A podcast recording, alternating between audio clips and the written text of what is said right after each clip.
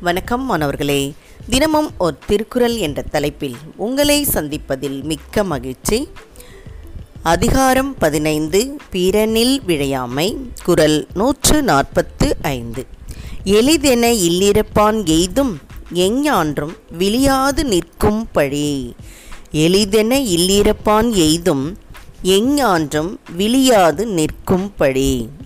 இதோடைய பொருள் வேறு ஒருவன் மனைவியை சேர்வது தனக்கு எளிது என எண்ணி தவறாக நடந்து கொள்பவன்.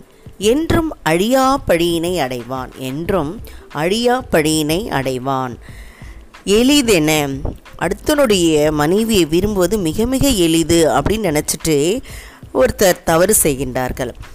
அவர்கள் அந்த நேர இன்பத்தை மட்டும்தான் பார்க்கலாங்களே தவிர அதனால் ஏற்படக்கூடிய பின் விளைவுகளை அவங்க சிந்திப்பதே இல்லை.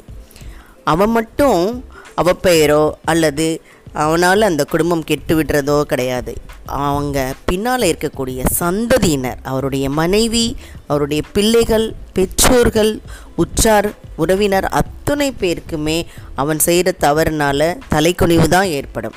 அவங்க தலை நிமிர்ந்து வாழ முடியாது. இப்போ இந்த மாதிரி செயலை நம்ம என்ன செய்யக்கூடாது? செய்யக்கூடாது. அந்த ஏற்கனவே ஒவ்வொரு குரலையும் என்ன சொல்லியிருக்கார் அப்படின்னு பார்த்தா அறத்தினுடைய பொருளை உணர்ந்தவர்களிடம் இந்த மாதிரி கெட்ட எண்ணங்கள் வராது அப்படின்னு சொன்னார். அடுத்து என்ன சொல்கிறாருன்னா கொடிய பாவி இந்த செயலில் ஈடுபடுறவனை கொடிய பாவின்னு சொன்னார். அதுக்கடுத்த குரல் என்ன சொல்லியிருக்காரு அப்படின்னு பார்த்தா அந்த அடுத்தவனுடைய மனைவியை விரும்புகிறவன் உயிரோடு இருந்தால் கூட அவன் செத்தவனுக்கு சமந்தான் அப்படின்னு சொல்கிறான் அதுக்கப்புறம் என்ன சொல்கிறாங்கன்னா என்ன பெரிய பதவியில் இருந்தாலும் சரி அல்லது புகழினுடைய உச்சியிலே இருந்தாலும் சரி அவங்க எவ்வளோ பெருமைகளை வைத்திருந்தாலும் அது எந்த பயனுமே கிடையாது. இந்த மாதிரி தீய செயல் செய்யும்போது முறை தவறி நடக்கும்போது அடுத்தவனுடைய மனைவியை விரும்புவது அது முறையற்ற செயல் தனக்கு நல்லா தெரிந்தாலும் அந்த தவறை எளிது என நினைத்து செய்கின்ற அறிவிலி என்றைக்குமே எல்லோராலையுமே தூற்றப்படுவான். அவனுக்கு அது பழியை தான் வந்து கொண்டு வந்து சேர்க்கும். நாம் இந்த மாதிரி செயலை அதாவது புண்ணியம் செய்யாவிட்டாலும் பாவம் அது செய்யாமல் இருக்கணும். அப்போ அந்த மாதிரி அழியா படியினை நம்ம செய்யக்கூடாது.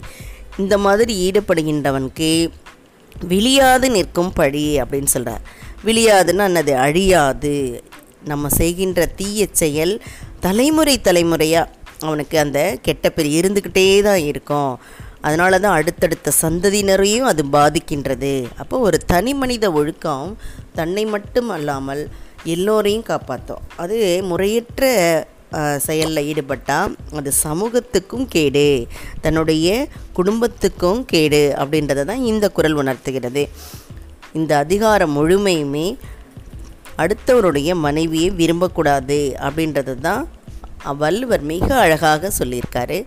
ஆகவே இதை படித்து பயன்பெற வேண்டும் என்று கூறி உங்களிடமிருந்து விடைபெறுகின்றேன். இதை வழங்கியவர்கள் ஐடிடி திருப்பத்தூர் மற்றும் இரா வனிதா தமிழாசிரியை காரைக்குடி. நன்றி நன்றி மாணவர்களே நன்றி.